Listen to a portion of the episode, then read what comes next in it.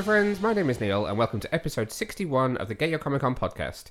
We're here fortnightly ish to bring you a slice of film, TV, and pop culture goodness from our studio direct to your speakers and or listening device. I am joined, of course, by my very own boy wonder, Martin. Say hello, Martin. Hello. How are you today? I'm fine. How are you? Oh, I thought you were going to do that voice for the rest of the podcast. Oh no, I thought we were just testing the microphone. No, that, that, was, that was your greeting this oh, week. Okay, then. What's coming up on this week's show, boy wonder? I don't know. I, I didn't look at the board, the door. Uh, so we have got four news stories to talk about this week. We have some Star Trek news and then lots of DC news, obviously. And then in our reviews, we're going to be discussing Marvel Studios' Shang-Chi and the Legend of the Ten Rings.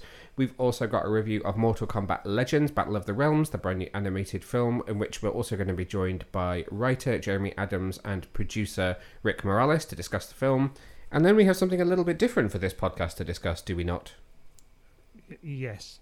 We're going to talk about a musical Oh, or yeah, a yeah. musical film. So I'm relying heavily on you because I don't really like musicals. However, loved this because we're going to be discussing Apple TV's new filmed version of the stage musical "Come From Away," which we happened to see just a couple of days live in the theatre before watching this version. I know it's been a very come from away heavy week. Hmm. So, without further ado, on with the news.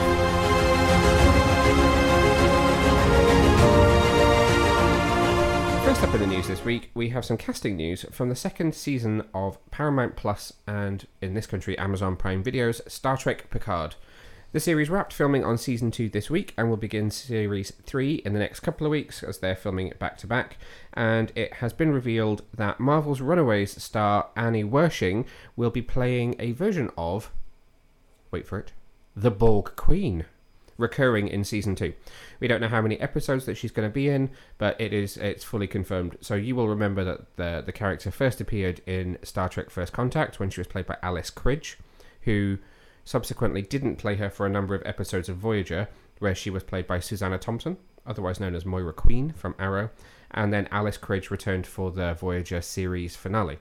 So now Annie Wersching's taking over the role for a number of episodes in season two of Picard. What do we think about this little revelation? Well, the Borg, eh? Interesting, yeah. Are we flashy back in or? Well, there's no, there was no indication of the Borg in the trailer that we saw, was there?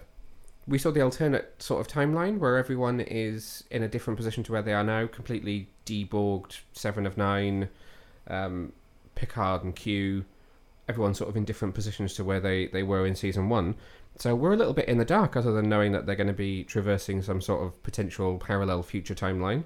So I wonder how the Borg factor into that. Well, we'll have to wait and see. At this stage, all we know is that season two will premiere at some point during 2022. Uh, whether season two and three will premiere next year, I don't know, or whether they'll string out releasing the two of them. But as far as we're aware, I think season three will be the final season of this show, and that will wrap up the Picard storyline. More casting news, as it's also been confirmed this week that Bridget Regan, who some of you will remember from Marvel's Agent Carter, is going to be playing the role of Pamela Isley slash Poison Ivy in season three of the CW's Batwoman. Would you like to explain to me what that grimace was about? Oh, did I make a face? You made a face. Oh, I made a face, didn't I? Um, I don't know. I just hope they do it well. Hmm. I don't want it to be Gotham again. Where there was Like seven of them. like kid version, early twenties version, adult version. There was three of them, wasn't there? I think. Although an interesting take on the character, but I know what you mean. It wasn't overly faithful to the comics. The casting comes following the the season two finale cliffhanger, where after um, the original Kate Kane, now with a new face, raided the Batcave, we see several of the things that she stole from the Batcave washing up on the banks of the Gotham River. One of those things being was it an umbrella or a top hat for the Penguin, and then the vines come growing onto the banks of the river. So there may well be more casting news to come. We might be about to find out that someone is also playing Penguin in this latest season, but we'll have to wait and see. Uh, a lot of people had Bridget Regan high on their casting list for Poison Ivy, be it in film or TV. She was a bit of a badass in uh, Agent Carter. She was in season two, I think it was. Or was it season one? She was the crazy neighbor that was a secret agent that went around killing people. she was very good in it. Um, not that I can remember which which season it was, but you know, it's been a while since I've watched it. Do you have any thoughts on this? I suppose you didn't really keep up with season two. No, I, I really want to like Batgirl, Woman. Batwoman. I like Batgirl as well. um, I really want to like it, but I I just can't. Now you mentioned Batgirl, there is a new rumor going around on that one, which I hadn't included in the news for today, just because it's not been hugely widely reported yet. But they are still on track to, to start production on the Batgirl film later this year, probably in November, uh, in Scotland. Wow. I think Gotham. I was about to say Gotham is uh, doubling for Glasgow once again, but Glasgow, I believe, is going to be doubling for Gotham again. That seems to be Warner Brothers' favorite choice for being a live action Gotham City at the moment. Is is somewhere like Glasgow. Well. Hmm. Well. I would imagine we will find out more about that at Fandom, which we will be talking about in just a moment. But first, we need to discuss the brand new trailer for season three of HBO Max's Doom Patrol. So the series returns to HBO Max on September the 23rd, 2021. It will eventually come to StarzPlay here in the UK, as with season 1 and 2, but we don't know when just yet. We'll keep you updated. My god, there's a lot to unpack in this trailer. Where do you want to start with I- this one? I don't know if there was a start or a, a beginning. Let's start with Madame Rouge. Madame Rouge, played by the lovely Michelle Gomez. I w- said to you, I was really happy to hear that she has her Scottish accent naturally in this, rather than um, her doing an American accent. I do prefer it when she's a wee. Has a wee Glasgow twang and she's an evil genius at the same time. Well, it worked really well for her in um, the flight attendant, so it's it's nice to see that carried over into into this one. So I'm excited to see what she does with Madame Rouge. I don't get the sense from that that she's going to kill off a certain major character in this series, but maybe they're going to twist it and shock us. Well, you never know. I mean, she was a she was a bad lady in the comics, but it might have they might have changed things. She's in a, a time machine. We might get some timey wimey. She certainly seems to be sort of working with them, not against them, doesn't she? But I suppose there could be an ulterior motive to that. There could be. There could be. There is a different version of that trailer that has been released. I've not actually seen it, but it features a little bit more footage and does show Dorothy. There's a prevailing theory that Dorothy will um, disappear off with the Dead Boy Detectives, which has also now been confirmed to have been picked up as a pilot for HBO Max and soon to be a Doom Patrol spin off. Uh, more on that when we know more about it. That's literally all that we know at this point. Uh, so Dorothy is still in there, which is interesting because she wasn't really featured in, in this version of the trailer at all. No, it's. I suppose they're going to have to finish off series two because they never got to finish that, and then it looks like they're just going to go straight into something completely new with no Chief and no Dorothy. I really hope that they did film. Uh, they had started filming what should have been the finale of the last season. I just think they didn't finish it because I think it would be weird to pick up. Although to be fair, if any show was going to pull it off, it would be Doom Patrol. But it would be weird to pick up from where the last episode left off and not have the chief be there at all.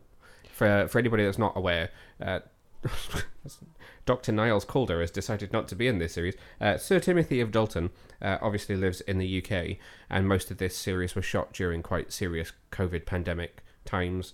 So he chose to, to not appear in this season just so that he, he wasn't exposed or in, in need of travelling. He stayed home, so there won't be any chief. But I, I really hope there's some footage of him at the beginning there.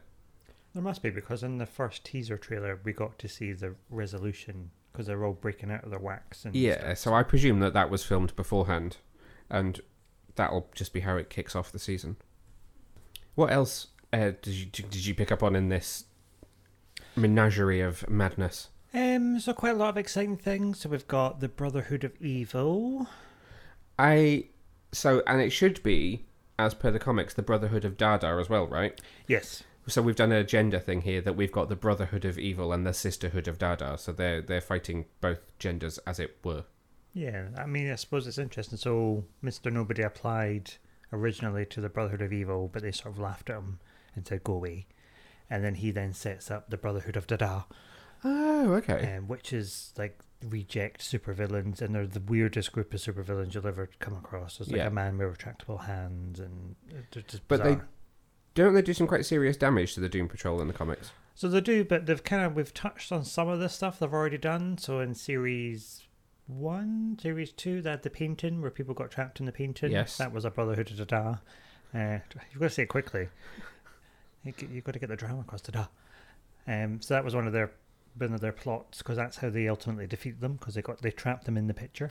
Oh, yeah, I remember you telling me that before. There's also a little glimpse of one of their other major ploys in this in this trailer, which is the bicycle at the end. Yeah, so what's the bicycle about? Tell me about that. So that's a it's a magic bicycle that when you ride it, it kind of gives off waves of LSD.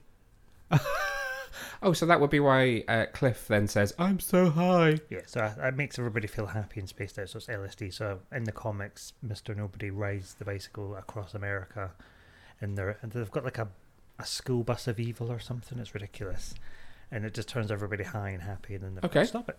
Okay, that's very random. And you've also got a bit of Danny as well. Yeah, now, was that in the first trailer or this trailer? I think it was the first trailer. Re- uh, you're going to have to explain that to me again. He's an ambulance now, isn't he? He's an ambulance now, yeah. So Which is the that's a Jared Way. Gerard Way version of Doom Patrol. Yeah. 'Cause you remember he, what Danny the Street died, Yes. And then when they had the Danny the. Oh, it was the funeral, wasn't it? The Was it a funeral party? yeah, then they had Danny the Wheel. Yes. So obviously he's transformed into an ambulance. Hmm. I'll assume it's going to be an ambulance. I'm trying to think what else I spotted in there. We left Jane in quite a perilous spot, didn't we not, at the end of season two? Was she not thrown down a well in the underground and somebody else was, I forget now who, was permanently in control? Yeah, so one of the original personalities Oh, come of back course, and yeah. reasserted her dominance. So there's a lot to pick up on on there, and she's clearly back in the team, or in some respects, someone is driving the bus in that one. Yeah, someone's there, so we'll see what happens. So some there's a couple of clips where they've got somebody with a noose around their neck, one of the other personalities, and so we'll see what happens. What do you think about the look of the Brotherhood of Evil? I like the look of Brotherhood of Evil. It's a very good Monsignor. So you say it's Monsignor the monkey, isn't it? the ape, yeah. He uh, he looks obviously obviously fully CGI rather than some sort of prosthetic setup, uh, but he looks pretty good. And then the brain, Which we've seen a glimpse of from series one. we did, didn't we? Yeah, looks awesome. It's, it's going to be crazy. I don't know how many episodes there are. I presume there's going to be ten, as per what was supposed to have been done last season as well. And the bums are back. The bums are back in town. Uh, yep, I just confirmed there are 10 episodes in season 3 while you were uh, saying that. There was 15 episodes in season 1, 9 in season 2, and so there's going to be 10 in season 3. Okay. I'm excited about the bums. Yeah, they uh, like how they do it in the trailer where they say that the Emmy nominated series is back to kick some ass and then it's the bums. They look pretty menacing this time round. Well, they're very menacing bums.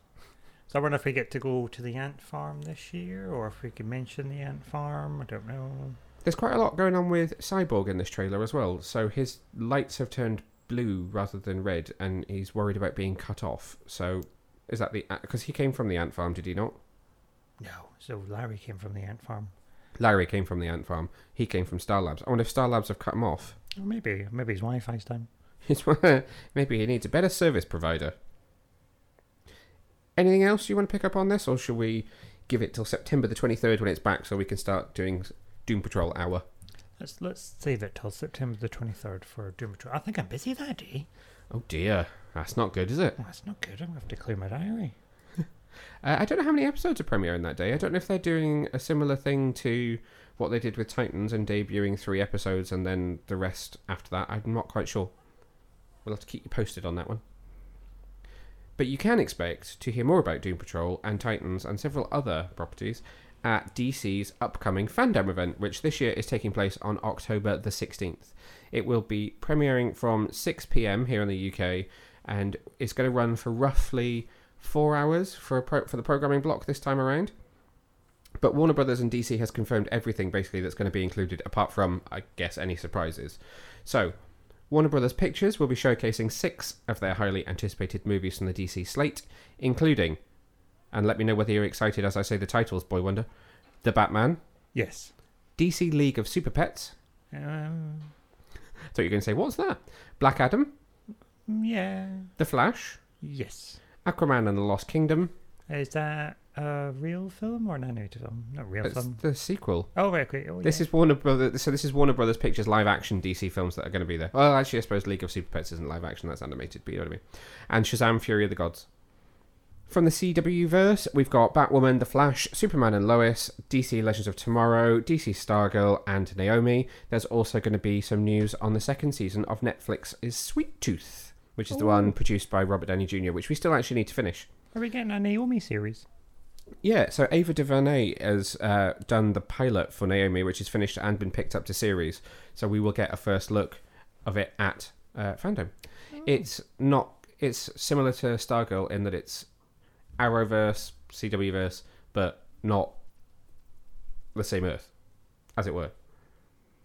You know how Stargirl is not on the same Earth as the Flash and everyone else. Yeah. Naomi will be the same. Oh, okay. So she's not going to be part of Stargirl's Earth.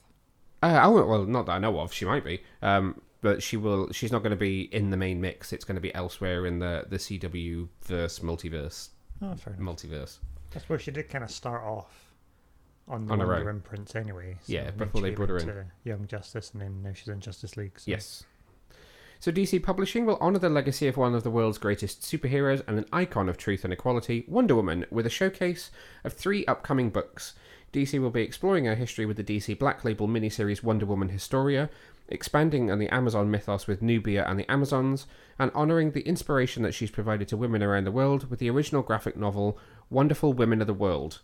So DC will share details of the next installment of the epic universe-spanning Batman Fortnite crossover comic, and fans can also expect to hear more about the upcoming Batman Fear State and the new six-issue Black Manta series, the return of Milestone Universe, and much, much more from the comics.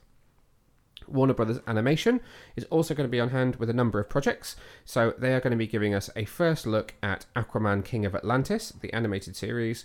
Also, the recently announced Batman Caped Crusader, which brings back Bruce Timm and will have him working with uh, the Batman director Matt Reeves on a new animated Dark Knight. There's also going to be a special, spoilerific apparently, preview of Young Justice Phantoms, the upcoming fourth season, and we'll be getting our first look at the third season of Harley Quinn. Very exciting. Yeah. Then HBO Max will also be getting in on the action and bringing a first look at Peacemaker, starring John Cena, and overall written by and show run by James Gunn. They'll also be showing off the limited event series DMZ, which is based on the DC property, and they'll be bringing us sneak peeks of Titans and Doom Patrol.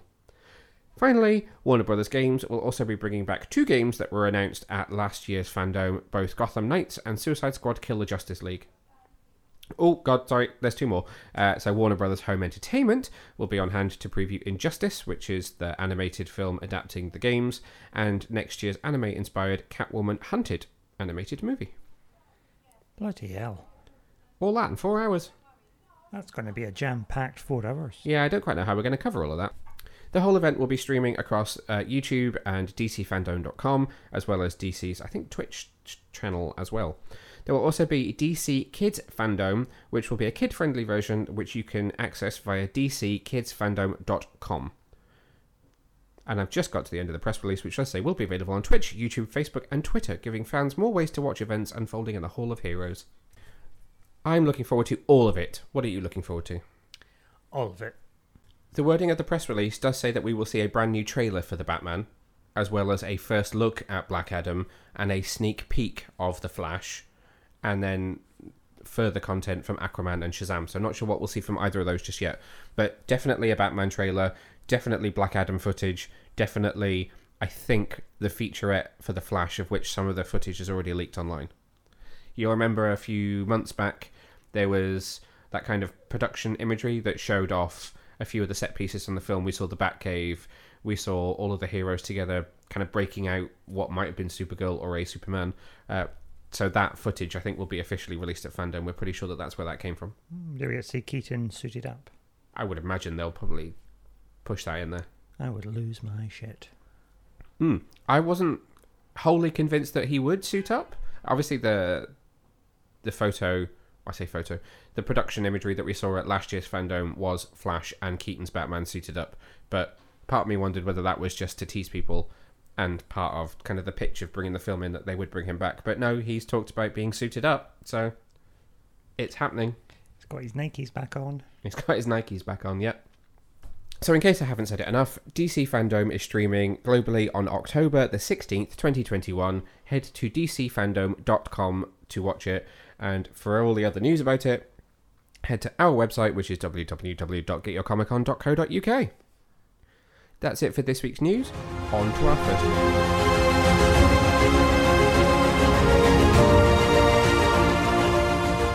I'm going to try and pronounce this one properly throughout it now that I've seen the film and have heard him tell me how I should pronounce it. So, Marvel Studios' Shang-Chi and the Legend of the Ten Rings is available in cinemas globally now. It's directed by Destin Daniel Cretton, from a script by Daniel Callahan, and stars Simu Liu, Tony Leung, and Awkwafina, amongst many others, including the absolutely wonderful and delightful Michelle Yeoh. The official synopsis for this film is Marvel Studios' Shang-Chi and the Legend of the Ten Rings stars Simu Liu as Shang-Chi, who must confront the past he thought he left behind when he is drawn into the web of the mysterious Ten Rings organization. That's fairly brief and nondescript. Where should we start with this one? Did you enjoy Shang-Chi and the Legend of the Ten Rings? Yes. Why are you giving me sass face? Do we have to tell the story to the listeners at home? I'm not giving you any face. Oh, really? Then why are you smiling? I've got wind. Right. So, if you follow us on social media, you may have spotted that I attended the uh, UK press screening of Shang-Chi and the Legend of the Ten Rings. Uh, not the one that the cast was at, I wasn't quite that lucky. Although I did see it before the cast. Uh, but if you if you spotted the photos on social media, you'll know that I went with uh, James, who's written the review of this film for us on the website, and not Martin. Because James was writing the review, and so I was very lucky that I was technically his plus one, but that was our invite to to see the film from from Disney. And so Martin didn't see it and has only just now seen it now that it's out in the world and has been sassing me ever since the screening about the fact that he didn't see it. Haven't you? Hmm? Really? Were you not listening? No, I was listening. Okay. Uh, so tell tell us what did you enjoy about Shang-Chi and the Legend of the Ten Rings? Um, well, I got to see it, so I enjoyed that, Right. and that was good. And I enjoyed everything else. So you come from a martial arts background, do you not? Um, I wouldn't call. Well, yeah. You I had a black belt. I almost had a black belt. What's the one before it? Brown. Uh, well, it was red with a black stripe, so I was one test away. Oh right, okay. So you were red with a black stripe. So, you know, we've talked in the past on this podcast about your your love of martial arts films. Let's take it from that standpoint. Did did this live up to Marvel does martial arts? I think it did for me, yeah. Was it obviously the fighting styles to me mean absolutely nothing. It just looks cool. Was it very authentic? I think so, yeah. I think for me, this is one of Marvel's best films when it comes to the to the action. I think it's incredibly well choreographed. Every every single fight sequence. Yeah, definitely. I mean, it's it's probably the most actual fighting you've seen in the Marvel film that's not CGI. Yeah, that's that's the thing. Is it is it's very very real. It's not just sort of two CGI creatures or live action person in giant suit fighting CGI creature. It's hand to hand combat for the majority. Obviously, towards the end, it gets a little bit more fantastical, but it does feel very real, and I think that I really appreciate that. I agree. What do you think of the story? And I just want to caveat this. I think it's excellent, and James said in our review that he also thinks it's an excellent story. But there are some out there who feel like there is a, a very human story and a very martial arts type story, and a, and the origin that's in there in the first kind of half of the film, and in the second, when things begin to escalate, it becomes too fantastical. Uh, with no spoilers, by the way, at this point. We will maybe put a spoiler alert before we talk about a few other points. But how did you feel about that? The way it kind of traverses from San Francisco based origin story through to Macau, through to where they end up. I mean, I didn't mind it. I don't know anything about the comic book of Shang-Chi and the Ten Rings. So I know very little as well. I know the character of the Mandarin, who obviously is not called the Mandarin here because of Trevor and Iron Man 3. I know him from the the 90s Iron Man cartoon because he was the villain in that and that is pretty much my whole knowledge of that character. My understanding is that a lot of the character of Shang-Chi and the Mandarin and that world has been recontextualized to make it more faithful and mm, I don't want to say more politically correct, but less white American guy writes Asian history, if that makes sense. Yeah, that makes sense. Yes. I mean, the, so the, the, the, the director is obviously of Asian descent as well, as are much of the cast, much of the people behind the scenes. So this is a much more culturally relevant version of the character, I think. So I don't think you need to worry about too much of the, the past. But did it work for you where it ends up? I think it did. I mean, it did get a little bit Marvel CGI villain at the Yeah. end, but uh, I didn't mind that. That formula is always there. Yeah. It's ever present in that they feel like you need to go big in the third act. Which is what they did, and then you have the happy ending, and it's all fine, and then you've got the nice teasers at the end. Mm, yes, if you've not yet seen Shang-Chi and the Legend of the Ten Rings, then uh, there are two credit scenes, as Marvel quite often does. So there's one that happens pretty quickly after the kind of really nicely stylized credits, and then one at the very, very end. And unusually, it's not a case of one that is set up for the future and one which is more comedic. Both of them are, are set up for future storylines. It feels a little redundant to talk about this, but what about the kind of the special effects? Is it typical Marvel? Is it maybe a little bit more conservative because it's a new character, new origin? What are your thoughts on that? I just felt, I mean, it was very typical Marvel for me, I think. Yeah, From same for me. There's a couple of bits which don't work for me as well. There's a scene in the kind of opening uh, monologue story where Tony Leung's character is um, thrown out of a car, which almost where the car obviously goes off a cliff, and I feel like that there's some very obvious green screen and CGI work there. The the landscape doesn't feel very real to me, but that's a very minor niggle considering some of the other stuff that happens in this film. Oh, I think I remember thinking, oh, it's a Black Widow moment there when she jumps at the plane. yes, that's what I thought as well. Yeah, that's exactly what I thought. Something which I think has surprised a lot of people as well is the fact that much of the film is not English language. I know you're not a great fan of reading at the cinema, so did this work for you here? I didn't mind it. It, was very authentic to the, the theme of the film and the culture, so I don't mind that. Yeah, you could feel that really, couldn't you? You could feel that it was Marvel really trying to make sure that it was faithful to the audience that it is being portrayed on screen. Honestly, I have very little to criticize about this film. It's landed, I say, as I pick up my phone to check where I put it on my Marvel ranking uh, on Letterboxd, but it's landed very high in my rankings. Where would you put this in your Marvel rankings of all time? Uh, I put it at firmly number one. Wow. I put it. It's uh, it's my number six. So my number one is Infinity War. Oh, yeah, bumped that for me. My number two is Civil War. Bumped that. My number three is Winter Soldier. Yeah, bumped that. My number four is Homecoming. Oh, that's. Oh, yeah, okay. My number five is Endgame, Yeah, bumped that. and then this is sixth for me. Seventh is Ant Man. Eighth is First Avenger. Ninth is Far From Home, and tenth is Black Widow. Hmm. Black Widow, I actually had higher having just seen it, but really, objectively, Black Widow hasn't held up as well for me as I thought it would do. And then you see this film and think, my God, this is like, this is amazing, and makes Black Widow seem a bit more of an afterthought, which is really harsh. But I did enjoy it.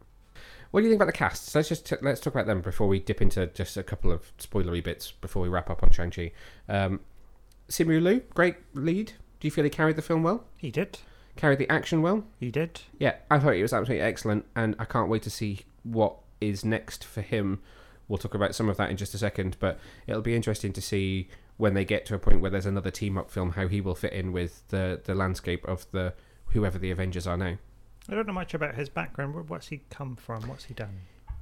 So he was in an animated series for one episode called Corner Gas Animated as Gerald Mesmerizer. He's in 65 episodes of Kim's Convenience. He's so he's one of the leads in that. I think that's the thing that people know him from most. A film called Women Is Losers. Uh, oh, he was in an episode of Aqu- uh, Awkwafina is Nora from Queens. I can't, I've never watched that, but I kind of quite like to. So I don't know very much about Awkwafina. I only the first thing that I had ever seen her in that I know was her was obviously the most recent Jumanji film. She is she's in that. She does an amazing Danny DeVito impression when the when his spirit passes into her body. But her her TV series is Awkwafina is Nora from Queens, uh, which I have not seen, but is is supposedly very very good. He's also been in one episode of Fresh Off the Boat, a TV miniseries called Yappy. He's in 15 eps, eps Oh. episodes of uh, The Expanse on Sci-Fi. Just trying, I'm going to scroll through really quickly. Oh, he's in one episode of Orphan Black as Mr. Mitchell. Uh, anything else? He was in one episode of Beauty and the Beast, the TV series. He was in Fall Out Boy's video for Centuries as Pete Wentz, Gladiator. so maybe a body double. Oh, it must have been a body. Uh, he's also in the Akira project. One episode of Warehouse 13 as a bartender. So we're going right back here. Uh, and one episode of Nikita, which was like a slightly cheaper version of Alias, as desk officer. Yeah, he's awesome though. Uh, uh, so we talked about Awkwafina for a second there. What did you think of her as Katie? I like Awkwafina. I liked her in that film as well. Jumanji. No, not Jumanji, the other one. Oh, she was a dragon. Oh, of course, she was in uh, Raya and the Last Dragon. I'd completely forgotten her voices in that. Yeah, she. I mean, she has a very distinctive voice. I really appreciate the fact that, and I uh, maybe it changed slightly by the end of this film, but that it's not a romantic relationship between these two. I really appreciate that. At the end, I thought, please don't kiss her. Yeah, Don't ruin this film by kissing her. yeah, She Exactly. doesn't need you. She can shoot a bow now. she Leave can shoot. alone. Yes, she can shoot a bow and arrow now. She's fine. She's technically a Disney princess. It, she is technically a Disney princess, uh, but I I wondered whether you would appreciate that as well. But there is there's just something refreshing when Hollywood doesn't immediately go, it's a man and a woman. They need to be romantically involved, and I really hope that's not something that happens down the line. They should just be best friends because it works and it's hilarious. We'll be here forever if we go through the whole ensemble. My other highlight has to be Michelle Yeoh, who I just think is awesome in everything she's ever in. Philippa Georgiou from Ah. Discovery. There, there's a martial arts. expert. There is a martial arts expert. There's a martial arts expert who kicked James Bond's ass. There, in fact, there is a martial artist that the stunt team on James Bond didn't even want to touch because they were so worried about her. from the school of Jackie Chan. Don't Yeah. And absolutely brilliant in this, as is uh, Tony Leung as the the dad of um, Shang-Chi and his sister. The tangerine. yes, the, the tangerine chicken dish. Oh, you can't say that, That's what he says in the film. does he? Yeah. Oh, He says it's a chicken dish. that's the mandarin. I was being a joke saying he's not the mandarin, he's the tangerine. Oh, sorry. Okay, yeah, I'm with you. Uh, right. So pause there, and we'll just discuss some spoilers from from here on out for the last couple of minutes on Shang Chi. So if you haven't seen it yet, jump ahead sort of five minutes ish. So Ben Kingsley is back in this film as Trevor Slattery. Now that's not a huge spoiler, but I think uh, the the spoiler is that his role is actually quite significant. It's not just a, a throwaway moment. What do you think of him? Did he redeem himself for his role as, in air quotes, the Mandarin in uh, Iron Man three? Oh, I don't know. I'm, I'm, I'm a bit on the fence about his involvement in the whole thing. Really? Tell me why. I don't know. I just didn't. Oh, I felt a bit too slapstick. There, that- that's something that I did wonder would whether it would put you off this film. Is there is still some of that Marvel humor in there, even in the midst of some of the the heaviest action scenes. I mean, it, it was it was funny, but I was like, mm, tone it down just a little bit, and then I'll be all right. I was weirdly sad that I thought he had died in the scene where he plays dead and the chicken pig, uh, Morris, is like. That's very good, Morris. That was. It was also my impression of an adipose from Doctor Who. Oh. um, what was I saying? We're talking about Trevor. I'm just I'm just going to like a Donna Noble place now where she bangs on the window. Doctor, Yes. All right. Uh, back to back to back to Shang Chi. That was me shouting through a glass window, not. Yes. So you weren't sure about the comedy. No, I wasn't sure, and I didn't like his accent either. He was supposed to be Scouse, but he wasn't really Scouse. He was Scouse sometimes, but then he wasn't Scouse. And I was like, just pick an accent. Hollywood Scouse. Yeah. I mean, he's English. I just wish he would have been like proper Scouse. But then I realised that the American accent, the American audience even, probably wouldn't have understand a Scouse accent. What do you think about some of the other bits of humour in the film? So you've got the uh, you've got Razor Fist, the, the the Romanian guy that's part of the Ten Rings organization, who towards the end of the film they have that moment where uh, Shang Chi's sister says, you know, we need to team up because we're basically rogered because of the what's coming out of the the dark space. I don't remember Roger coming out of a dark space. And he's sort of, he's sort of like, no, no, we- why I'm going to kill you. And then he sees someone and he's like, oh, uh, yes, we should team up. What do you think about some of that? Well, that's just Marvel humour, isn't it? That's just how they break the tension in a big moment. Yeah, but did it work for you here? Yeah, it was alright. I'm used to it now. So Okay. And then lastly on this film before we move on, uh, post credit scenes. What did you think of post credit scenes? I enjoyed both of them. Mm-hmm. Did you have a preference of which one you preferred? Probably the second one. Really? Okay, so talk to me about this. So the, there's two scenes. The first one uh, features uh, Shang-Chi and Katie back at their, their favourite bar with two of their, their friends when they are interrupted by... Oh, no, wait, that's the last scene of the film. Uh, Wong has interrupted them and taken them off to, I guess, Kamar-Taj. I almost forgot the name there. Uh, I don't think it's the Sanctum Sanctorum, it's Kamar-Taj to his library. And how'd you spell that? Uh, K A M A R hyphen T A J. It's a silent M at the beginning of that. Mmm, Kamar-Taj. Uh, yes, so in the in the post credit scene, the first post credit scene, you see him there discussing the Ten Rings. So we'll talk about that in a second. And then the second scene goes back to uh, the the Ten Rings organization, the terrorist organization, and sees that they have a new leader. So why was that your your favorite of the two? that wasn't the last scene. That was the scene after that where they go to karaoke. No, that's the first post Oh, credit is it? scene. Oh, I, I thought I just thought it was two different. Uh, so your preference is the first post credit scene. Yeah, I do like the second post-credit scene as well, though. I like the female empowerment and all that. There was a lot of female empowerment in this film, which was actually really nice to see. Okay, so let's talk about the first one then. I'm very impressed that she got Wi-Fi signal so high up in the mountains. I know I, exactly, but there was a big satellite dish on top of the the Ten Rings organization. Um, okay, so Wong discussing the Ten Rings. What do we think? Where do what, where do we think that goes? Or you're you probably going to say to me, I don't know enough about Marvel to tell you anything? Oh, I don't know enough about Marvel to anything, but it's something to do with space. What do you think about the two cameos? You can you can mention who they are. Oh, I don't think I can. Well, we've we've said spoilers from here on out, so Well, there were two cameos. They were all right. I mean, they're probably not my two favorite characters, but it it starts to world build again. I suppose. Yep. And Kevin Feige said the same thing that what people won't really realize is that this is like phase one, version two, so that the world building has now been going on for a little while towards what will come the next group up. I really liked it. I'm interested by one of the characters because they do not appear the same as they were the last time we saw them. They appear quite drastically different, and I'm interested to know why. The other character is interestingly being referred to by many as uh, this being their favourite appearance by this person because they seem very relaxed within the role and not trying as hard to make a good impression. Hmm, interesting. Yeah. And then the final scene is, uh, as you just realised, is not your favourite of the two post credit scenes. Harks back to the Ten Rings, and we see that Xialing, uh, Shang's sister, has now taken over her father's business and is now in charge of the Ten Rings organization and has allowed women in because that's a that's a major part of the film is the fact that she was not allowed to train with her brother. She was ignored. It was all about the men, and now she's made it. The genders are equal in terms of well, terrorist organization, but it then ends with a screen that says the the Ten Rings will return. So clearly there are plans for them in the future. So we have to wait and see. Final thoughts on Shang Chi and the Legend of the Ten Rings. Uh, very good. Uh, go and watch it. Highly recommend. Highly recommend. highly, highly recommend.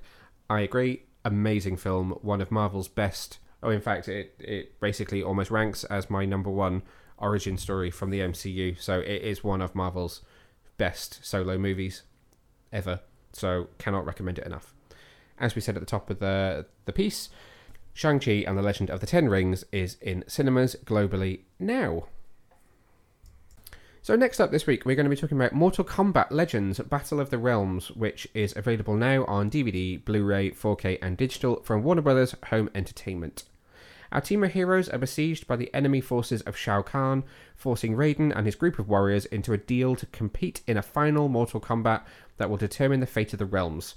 Now our heroes must travel to Outworld in order to defend Earthrealm, and simultaneously Scorpion must find the ancient Kamidogu before it's used to resurrect the One Being, which would mean certain destruction of all things in the universe. Time is short, the stakes are high, in this action-packed continuation of the Mortal Kombat journey. So this is a direct follow-up to last year's Scorpion's Revenge. Uh, it's fair to say that this one blows the world of Mortal Kombat wide open in comparison to that character portrait that we had last year. Although there were obviously there was fighting in there. Uh, this film is freaking huge. I don't want to dwell on this too much because we've got other people who can tell us about this film, which we will get to in just a second. But wanted to know your thoughts on this, Boy Wonder. Did you enjoy this? How did this compare to Mortal Kombat live action for you? Um, I, it was okay. I, I didn't enjoy it as much as the first one. Okay, because it was so big because this film really is very very big. I don't know what it is about it. I just I enjoyed the first one more. I think. Hmm, okay. That's interesting. I think there's a lot to really enjoy in both of these films, and it was interesting to learn in talking to the creative team that when they were commissioned to make the first film, they were commissioned for two, so they always knew that they were going to be making two. So that's why they did it the way they did. It's one kind of journey through the two films, so that Scorpion has a journey that runs right through it, as does Liu Kang. So that I thought was really interesting. What impresses me the most about this film, and some of it is there in the in the synopsis, is how much they pulled from all the different Mortal Kombat games. Can you tell me the year in which the first Mortal Kombat game was released? No, Can you guess? probably not. Do you want me to? Yes.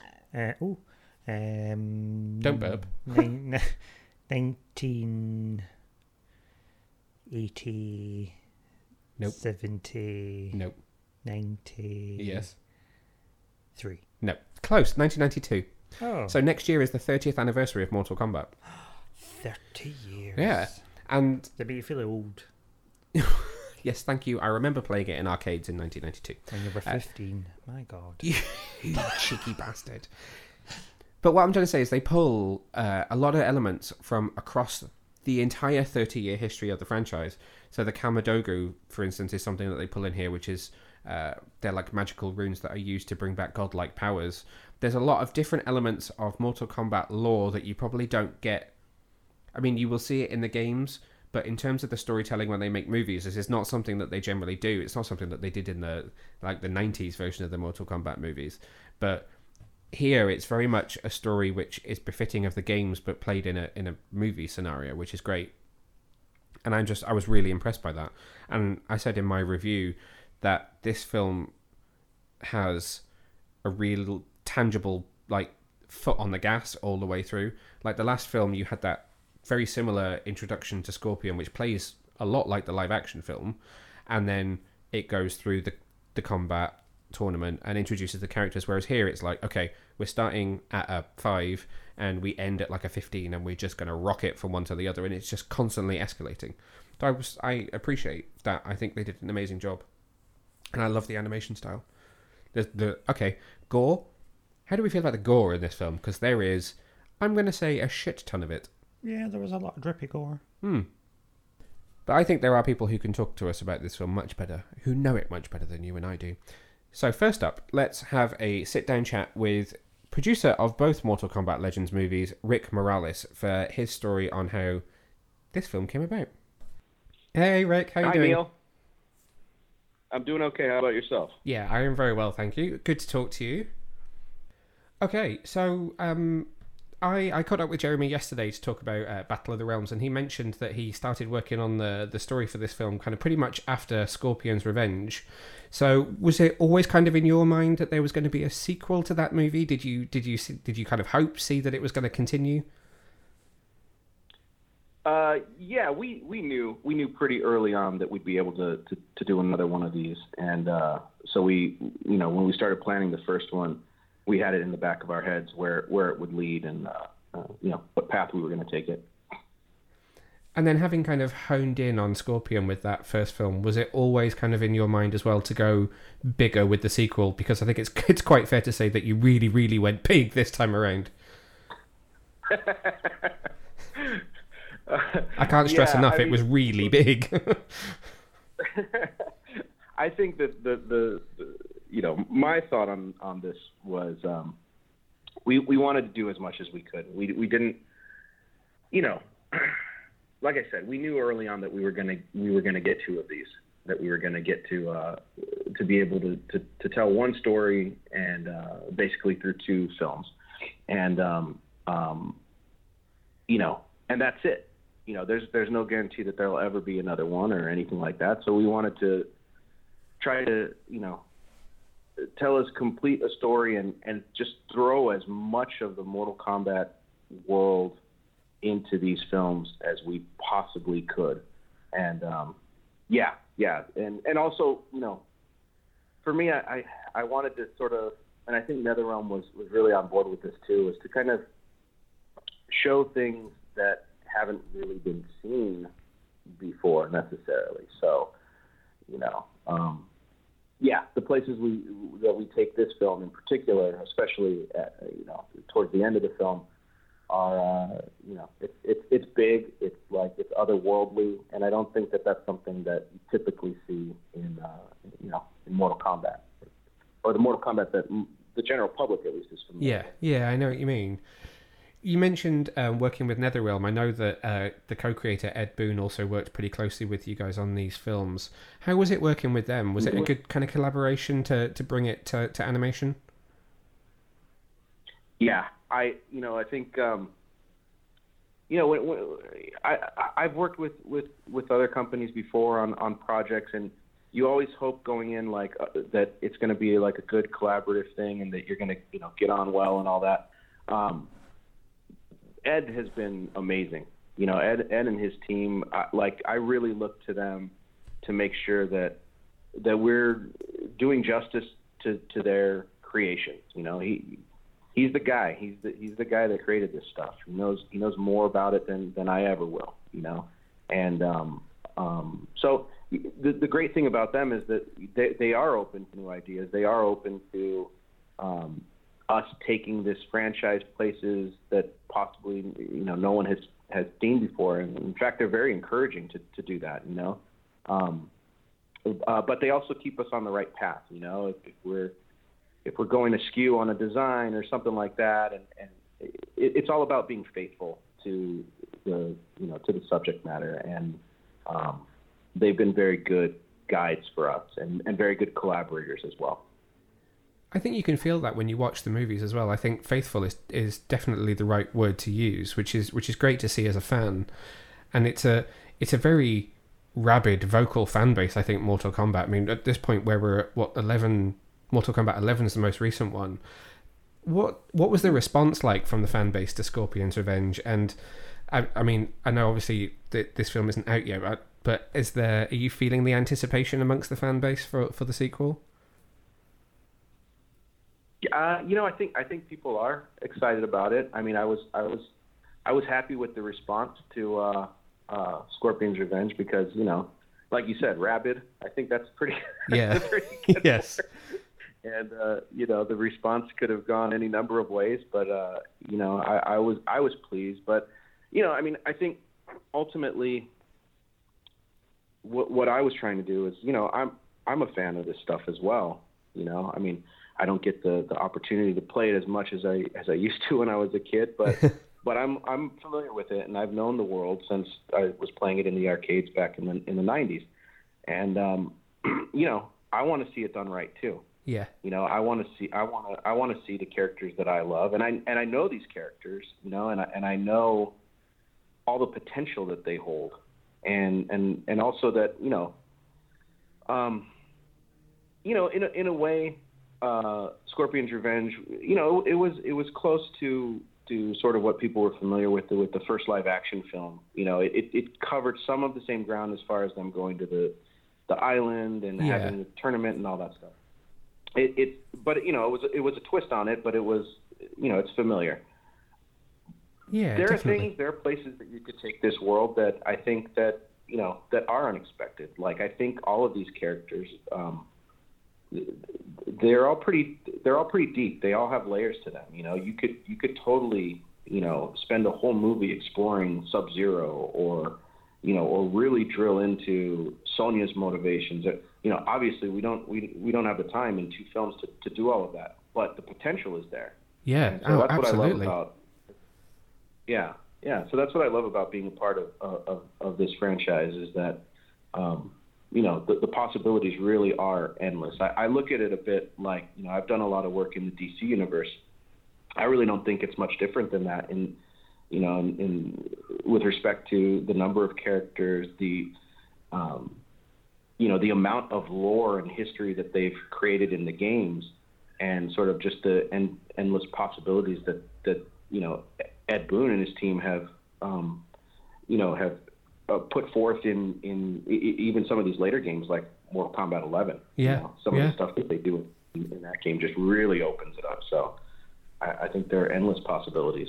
I, I completely agree with you. It's true, and likening it to DC is is is perfect. It is. You're absolutely right. There is so much there, and it was something that Jeremy and I talked about yesterday, and the potential for, you know, other tournament films, solo films. There's there's so much there, and I was doing a bit of research on it just earlier before uh, before chatting to you, and I hadn't even realised. Like you said, I remember playing it in in arcades back in the '90s, but I hadn't realised that next year's the 30th anniversary. What do you What do you think makes the franchise so enduring? I, I both. I mean, it makes me feel old to think that it's 30 next year, but it's amazing that it's lasted as it has. Yeah, yeah, especially for something that was so like, um, I don't know, almost divisive uh, uh, when it was initially released because of the amount of blood and, and Yeah. gore, which is really quite laughable when you look back at, at what was in the original Mortal Kombat, you know, compared to compared to what what they do and what we do now. Um, I think you know the the places that they were uh, drawing from, uh, like look when when uh, when this project was was proposed to me initially years ago. Uh, the first thing I thought, you know, being familiar with it was, well, yeah, of course, this has everything that I would want to work on. It's got magic and monsters and ninjas and you know, it's got everything that you would want to do. And and I so I think there's something for everyone in, in this, and I think that's why it's enduring. They're they're pulling from all these these you know cultural uh, phenomenon, people that uh, or things that people really know and understand.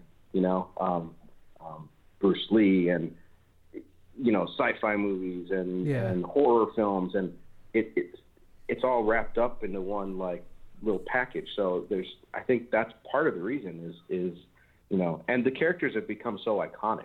You know, I mean, uh, Liu Kang, Scorpion, Sub Zero, like I don't know. Is there anyone that doesn't know who these who these are? You know, I I I'd put them on the level of a of a you know a Batman or a or a Scooby Doo at this point Yeah. for sure. Yeah, definitely. You you are absolutely right. As you were saying it, I was just thinking it. It is. It's that. It's that same kind of proliferation in the zeitgeist, like like your Supermans and your Batmans. It's it's unbelievable. Just again with the cast of characters, how there are so many characters in this film. What was that conversation like between the creative team trying to decide who to include in in this film this time around?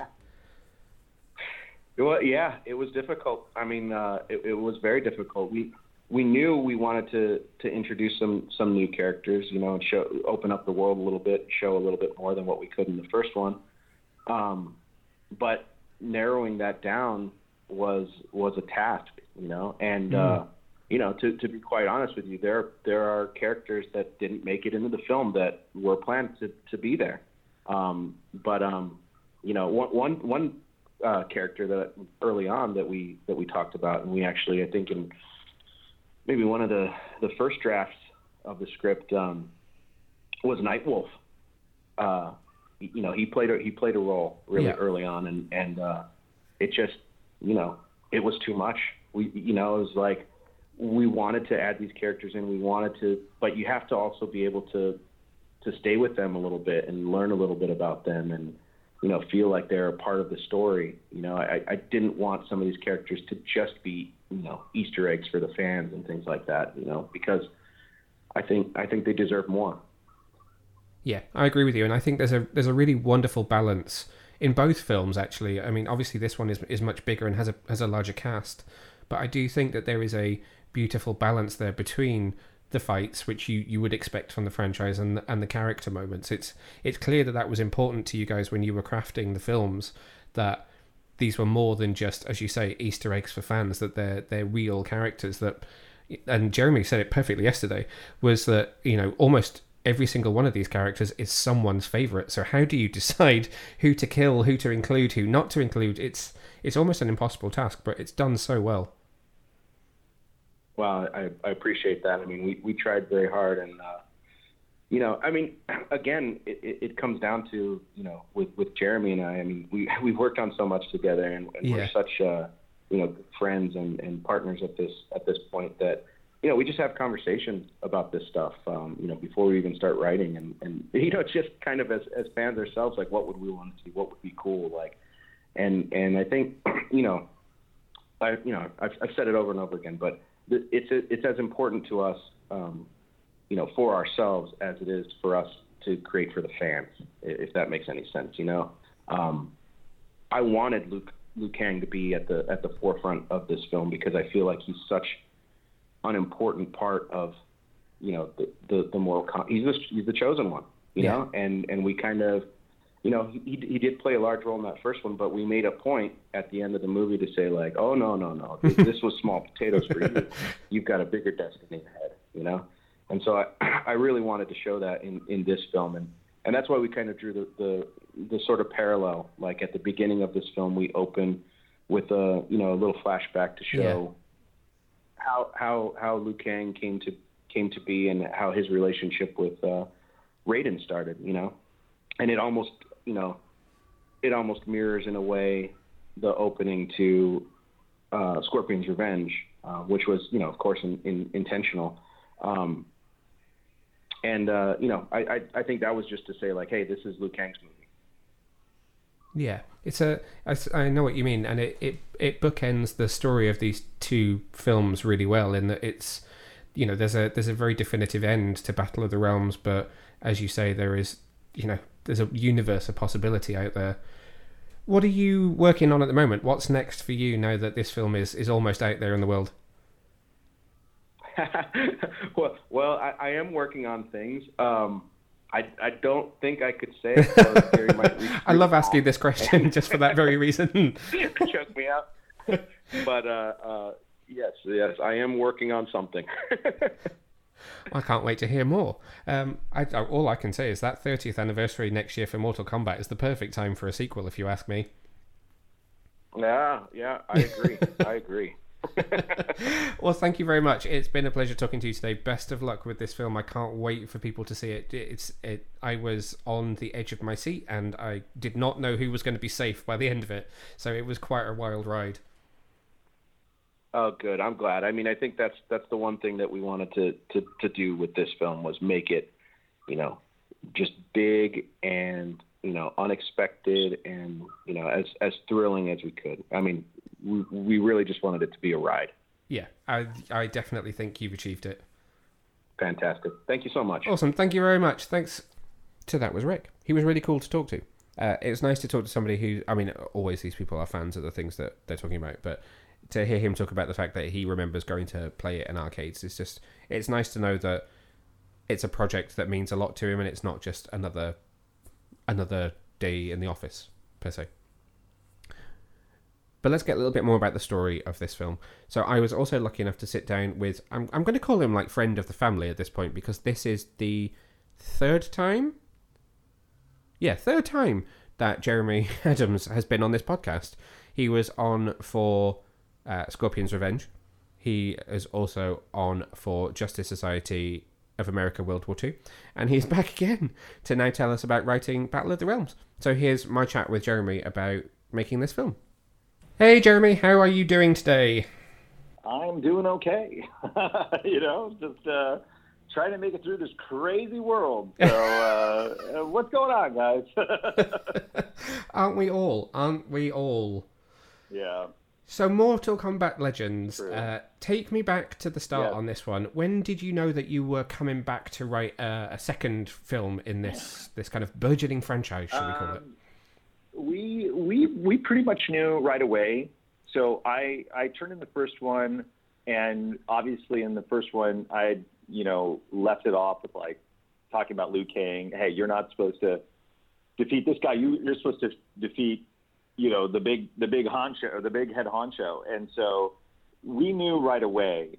Um, the second movie was I think we truncated it a little bit uh, just because there's so much mythology in Mortal Kombat, and and trying to thread the needle of like tell as much as we possibly could because we're just like we didn't know if it would be a success or not, uh, the first yeah. one or the second one. And so what we wanted to do with both of them was with the first one to give kind of a flair of like, hey, this is Mortal Kombat. This is a on ramp for people that may not be familiar with it.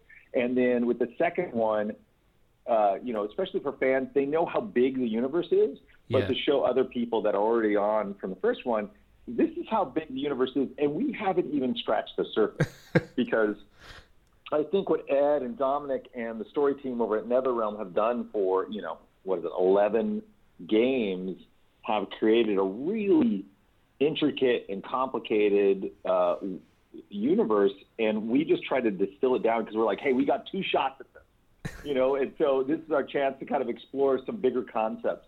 Uh, and Rick was really, uh, um, you know, uh, really excited about that aspect. He wanted to talk about the elder gods. He wanted to talk about the Kamidogu and some of that stuff, and and so we had to just figure that out, all while going, yeah, and there's going to be a tournament you know, and and and so a lot of it was there in uh, some of the original uh, video game stories, and we just tried to put it together into you know a narrative format for you know a movie. So.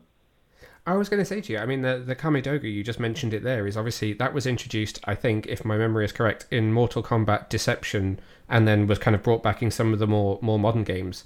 But there is, and you've just touched yeah. on it there, there is so much media across this franchise. There are so many characters and so much story. Yeah. How, how do you go yeah. about researching? Do you do you kind of lean on that team at NetherRealm to try and help pull some of the different aspects that you can put into the story? Well, luckily, I mean, Ed and, and Dominic had told me that like, oh, you know, this fan base is really very like really excitable and they have a lot, and and so just doing some first starting out in my own research of what are the toys we're going to want to play with. Luckily, there are so many fan wikis and fan sites that have yeah. expertly broken down everything. So it's an easy way for me to access that information. And then what I do is, you know, we'll put up how many characters we want to use or what characters we can use, and we have to check and say like, hey, can we use these characters? can we kill off these characters or not kill off these characters? The the one the one the one sad thing about Mortal Kombat that's really hard is every character is somebody's favorite character. Yeah. But the the, the paradox is, and yet this is the most violent game to ever exist, and so people have to die. you know, um, so knowing that you're gonna have to like kill people and um, and knowing that, that that it might be somebody's favorite. And and it's still one of those things. Even when we wrote it, like we had to, I turned in a, a fairly large script, and so we had to um, take out some subplots and stuff for stuff that I, I was super excited about and and to explore the world even further. But there's only so much time, so we're hoping that you know, hey, this will be well received and that we'll be able to dip our toes back in the universe again and again because it's been really fun and it's been overwhelmingly a positive reaction from the fan base.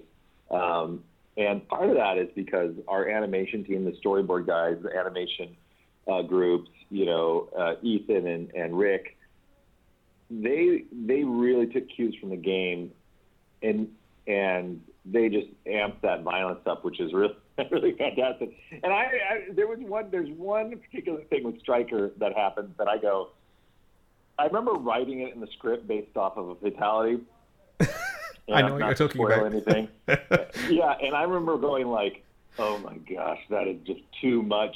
And they're like, "You wrote it." I'm like, "Yeah, but it didn't look like that in my brain." Like, you know, it's, it's like you guys, you guys took it to the nth degree again. You know, so no, it was really it was really fun, really fun.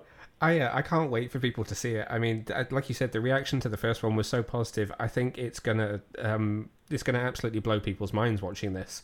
I mean, I I mean, did you enjoy it? Oh yeah, I really enjoyed it. So I I watched this last night and I was I I think the only way I can say it is in terms of films this year. I thought going into the Suicide Squad was the only time I needed to worry about characters I loved being killed off. but watching this film is like a roller coaster. I know, I know. But you know, you can't, you can't literally. I mean, there's a thing. This no, you problem, can't win. Right? Like, you can't win.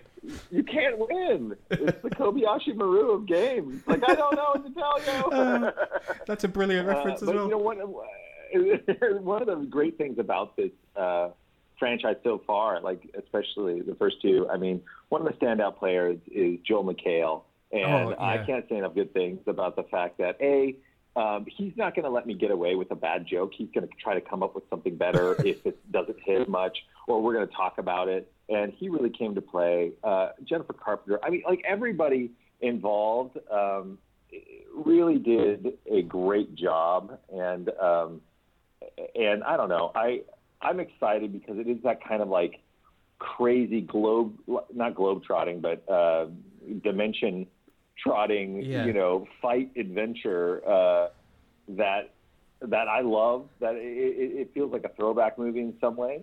Yeah, I know what um, you mean. Yeah. What I think, what I really loved was something that we didn't get to explore as much in the first one, and that is just being able to, you know, Liu Kang is the star of Mortal Kombat in a lot of ways. And people were giving me flack. I remember with Mortal, oh, you you you nerfed, you know, you nerfed Liu Kang, you nerfed Liu Kang, and I was like, but I knew because I had written the other one and it was already being animated. I'm like, oh, okay, that's that. Not only did I not nerf him, I'm just I'm just giving him that moment of insanity. And uh, Jordan Rodriguez did such a good job, and it and and I think we brought a lot of heart to to Liu Kang's story.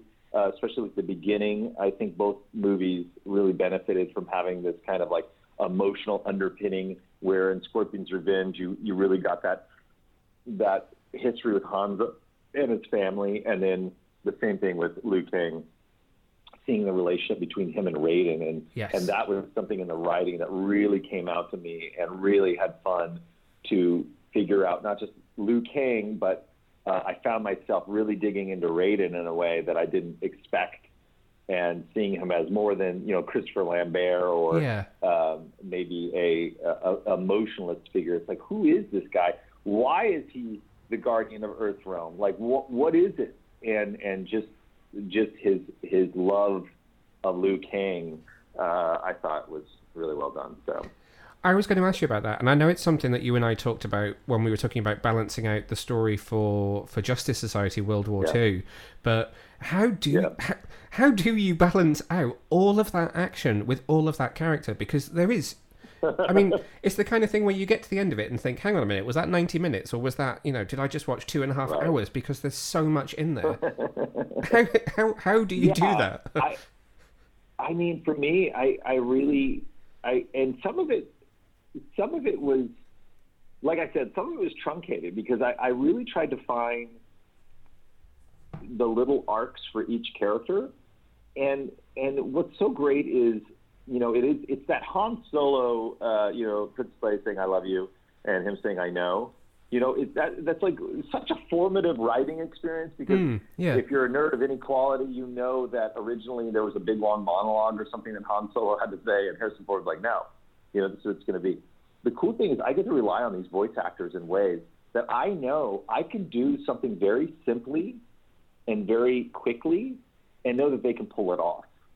And that's kind of part of my mission is like, I don't want to just have a fight scene with Johnny and somebody. I want that fight scene to inform Sonya and her, you know, begrudging affection of Johnny. you know, it's like I, I, I don't want Jax to just be in a fight. I want to call back to the most traumatic moment of Jax's, you know, life, and then see him kind of overcome that with, you know, by by kind of do. And originally, I think I had like I tried to use a different character. It was like, and and they were like, no, you can't do it. So there is there is elements of that. By the way, you know, I when I run past characters and run past things, we have to find out who we can and can't use. Mm, yeah. Um, but with Battle of the Realms, I what I hope that Mortal Kombat fans will do is I hope they'll give us a lot of grace for the fact that we just truncated like I don't know like seven games into one movie. you know, we tried to tie in a bunch of plots, uh, you know, and a bunch of like. I mean, the fact that we had the Elder Gods, the fact that you know, like I said, the Kamidogu, uh, you know, the fact that we're talking about Bi-Han and you know the Sub Zero and Cyrax, you know, all that stuff is huge swaths of lore and plot that we try to put together. It- it- you know, we were maybe maybe our eyes were too big for our stomach, but we tried. No, not at all. I mean, from my perspective, I think it worked really well. It doesn't feel truncated. It it felt like a really Good. well contained story in in this film, and yet there's plenty of room for for more, and I'd love to hear if you've got any ideas Right. about what you'd like to do next. But it's still Oh, there's still a self-contained story there that you know there's a beginning, a middle, and Yeah. end to this part of the the, the, the Mortal Kombat Right. lore. So I, I for me it worked brilliantly. But but yeah, any any ideas about what you might like to do next? oh yeah, yeah, lots of ideas. and that's all. And I that's all you will say. you know, I want people to really enjoy this, and I hope people pick it up. I hope that we can explore Mortal Kombat not just from the vantage point of the tournaments. Um, you know, now that we've set those up, uh, I would love to. You know, in my dream world, it would be like I would love to have solo movies. You know, Mm, I would yeah. love to be able to go off and explore a thousand different characters in a thousand different ways. Because again, scratch the surface. Like if if if I was HBO Max or say if I was control of the world, like you have a game of you have a Game of Thrones franchise in a way. You Yeah, have you things do. like Edenia, the fall of Edenia. You have all these other realms, and and in those realms, sordid histories. You have the fall of Shang Tsung. Like you know, like how did he become this? Gone from you know Earth realm to this. Uh, you know, guy that's working for the bad guys. Like all that stuff. There's so many cool, cool ways you could go that um, a have ever either been set up in the video games or Yeah. comics or other media, or uh, haven't been set up and are just uh, blank parts of the, the lore that are begging to be filled. But regardless, I'm so grateful. NetherRealm worked closely with us. They were so kind to help us. They've been nothing but um, enthusiastic about the movies, which um, has has really bolstered our spirits. Because That's if great. we didn't have Ed and Dominic's uh, blessing, I think it would be I think it would be hard, and I Yeah. think the fans would know. You know. Yeah, I, I think you're right. I think they would they would be able to tell if there was a disconnection there, and that's that's definitely not Yeah. something that you get watching these. So, was there anybody that you wanted to use that you weren't able to then in this one? Yeah, Nightwolf. Ah, sure. okay. um, uh, uh, uh, uh, there was some other characters that I'm trying to think. I don't know what they're going to put on the DVD, you know, or, or not. But um, uh, I, uh, we had a great idea for Nightwolf, and um, for whatever reason, uh, I wanted I wanted to put that in, and there's some other funny ideas I have. So we'll see. But but anyways, it, yeah, it, Nightwolf was the one that comes to mind that I was like, oh man, I wish we could have used him.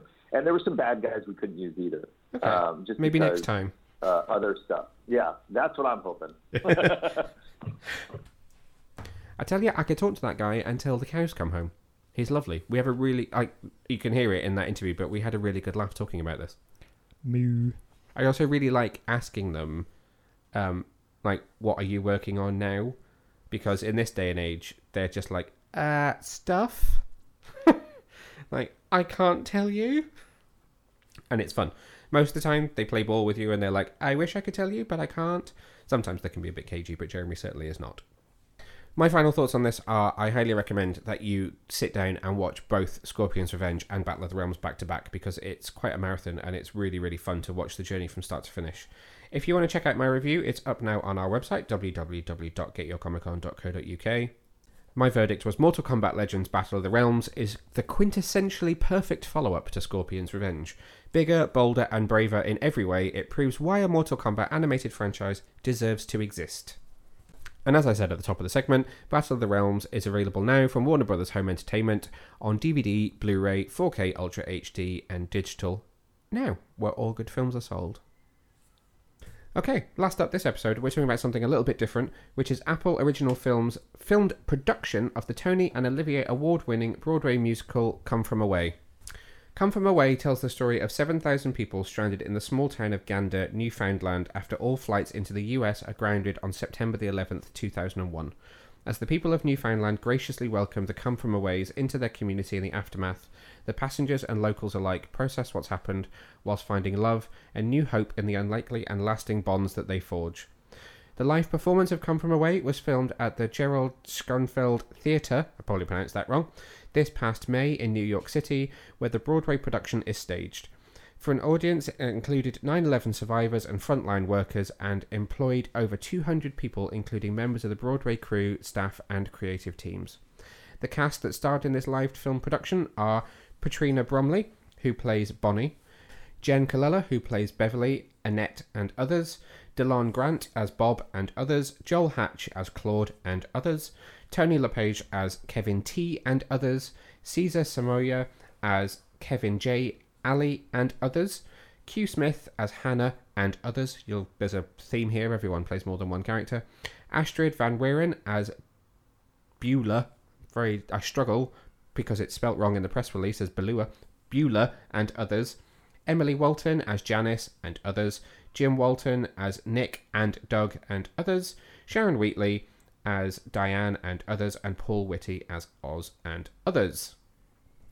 This filmed production will premiere globally on Apple TV Plus on Friday, September the 10th. It's directed by the Tony Award winning Christopher Ashley, who directed the original Broadway production, and has original book, music, and lyrics by Tony and Grammy Award nominee and Olivier Award winners Irene Sankoff and David Hein. This is why I don't talk about musicals. There's too many people and there's too many names, and it's quite a mouthful. I struggle. I, I don't know how to respond to that. Yeah, sorry. It's just it's a lot to say when you haven't sort of rehearsed it first. Well, you mean you always have lots to say, so you should be used to it. Weirdly and fortuitously, we actually saw the West End version of Come From Away just a couple of days before we watched the screener of this filmed production. So we were we were a little bit steeped in Come From Away last week. We were knee deep in Come From Away. Now I have to say, and anybody that knows me well will know that I'm not a big fan of musical theatre. That's not any stretch of the imagination.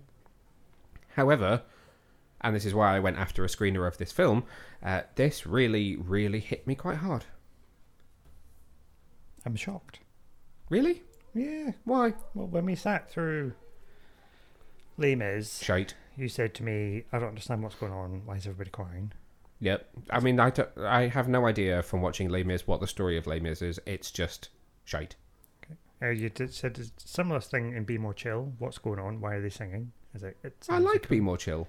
Well, you not the first time I saw it. You were like, mm, I was unsure the first time I saw it. I enjoyed it more the second time, but yeah, I, I understood the story though. The story, I feel like there's a story that makes sense in that film, whereas I just don't feel like I just I don't know what Les Mis is. It just is just an onslaught of singing. A musical. Anyway, so I went into this not really sure how I would react to it, but actually I think it's a beautifully written story. I think it's beautifully acted. I think it's really well staged, and it's a very meaningful story about a brief period in people's lives. It's like a week, isn't it? It's just Uh, so it starts on September the 11th, obviously, and ends on the the 15th or 16th when they finally leave Gander. Well, actually, then it jumps ahead to the future, obviously, uh, which is spoiler alert. Sorry. Uh, anyway, draw it back in. What did you think of the, the the version that we actually saw in the West End before we talk about the film? Um, I thought it was really good. I loved it. Um, as what it was our fourth attempt in trying to see it. Yeah, I think you said we booked the tickets two years ago. Yeah, and then lockdown one, two, three. Cast got sick or something happened, and it got moved again, and then we eventually got to see it. So up until the until I was sitting in the seat, I didn't believe we were actually going to see it. Yeah, and I would go see it again. I'm just saying that, putting that out there. It's I, I, the thing for me with with musicals. Generally, not all of them. Obviously, there are ones that I've appreciated more than others. I just feel like, Really? yeah, Name me two. that I've liked. Yeah. Come from away. No, apart from that.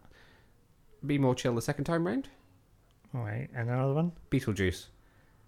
Yeah, all right, okay. Thank you very much. Um, I just feel like musicals sometimes are too happy.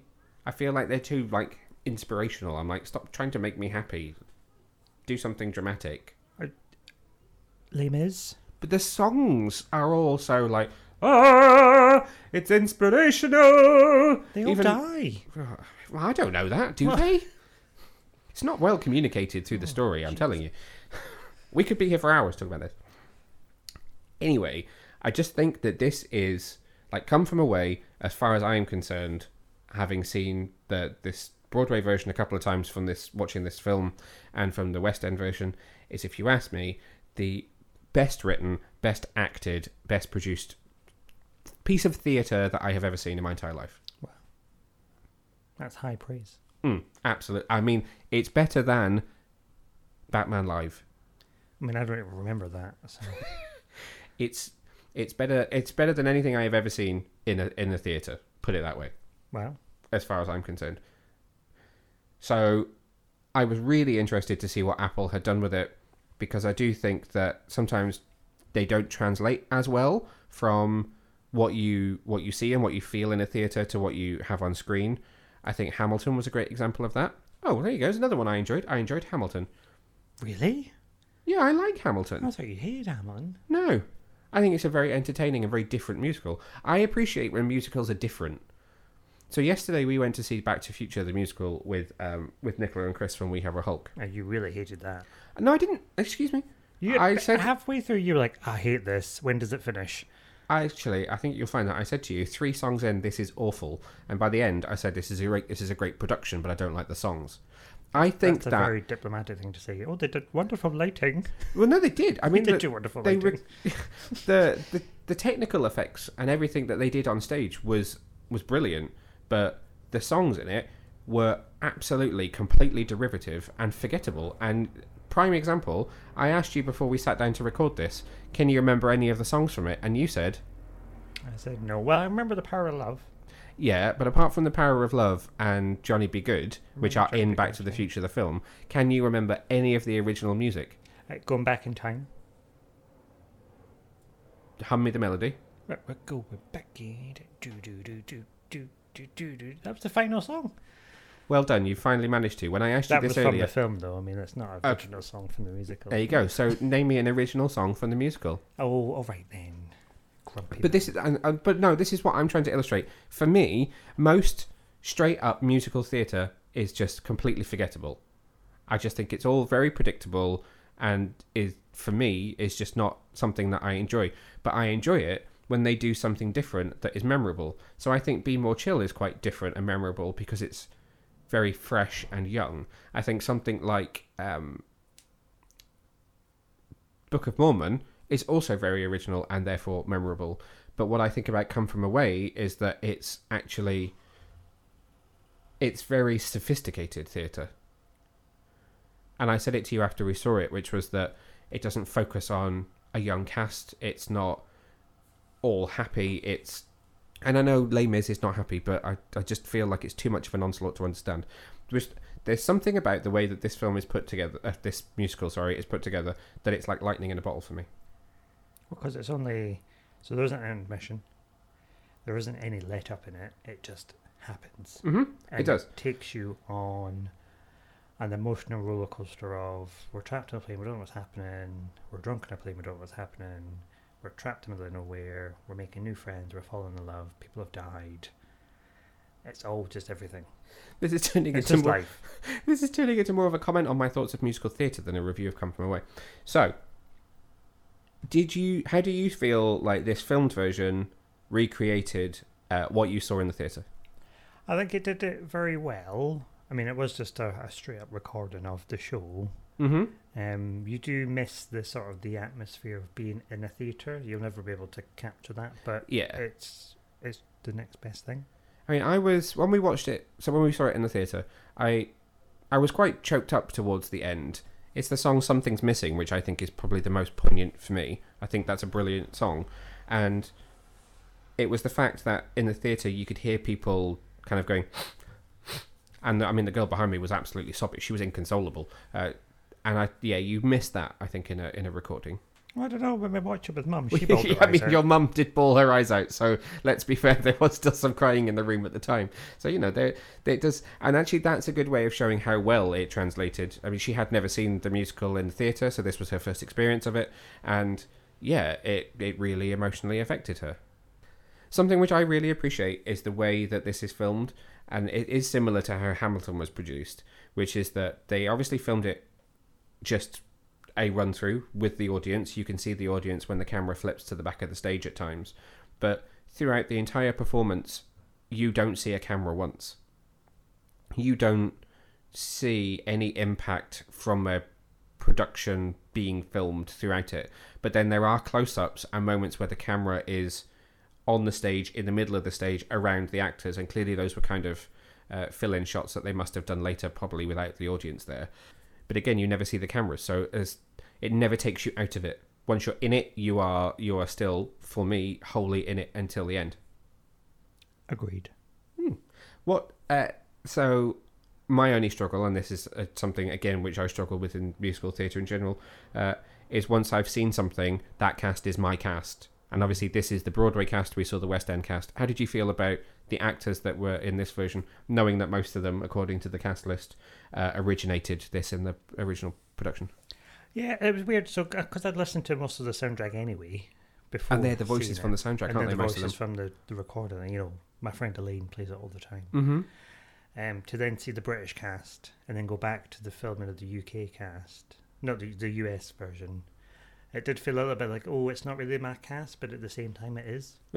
yeah, that's that's. I guess that's a bit more confusing. I hadn't listened to it, so the only song that I knew was um, the the pilot song, which is the one that you've shown me on YouTube before to say we're going to go and see this.